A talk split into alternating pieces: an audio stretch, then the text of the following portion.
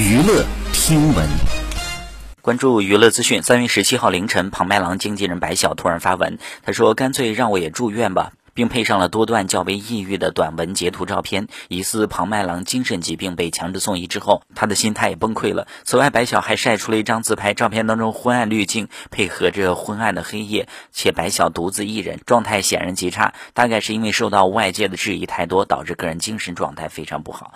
好，以上就是本期内容，喜欢请点击订阅关注，持续为您发布最新娱乐资讯。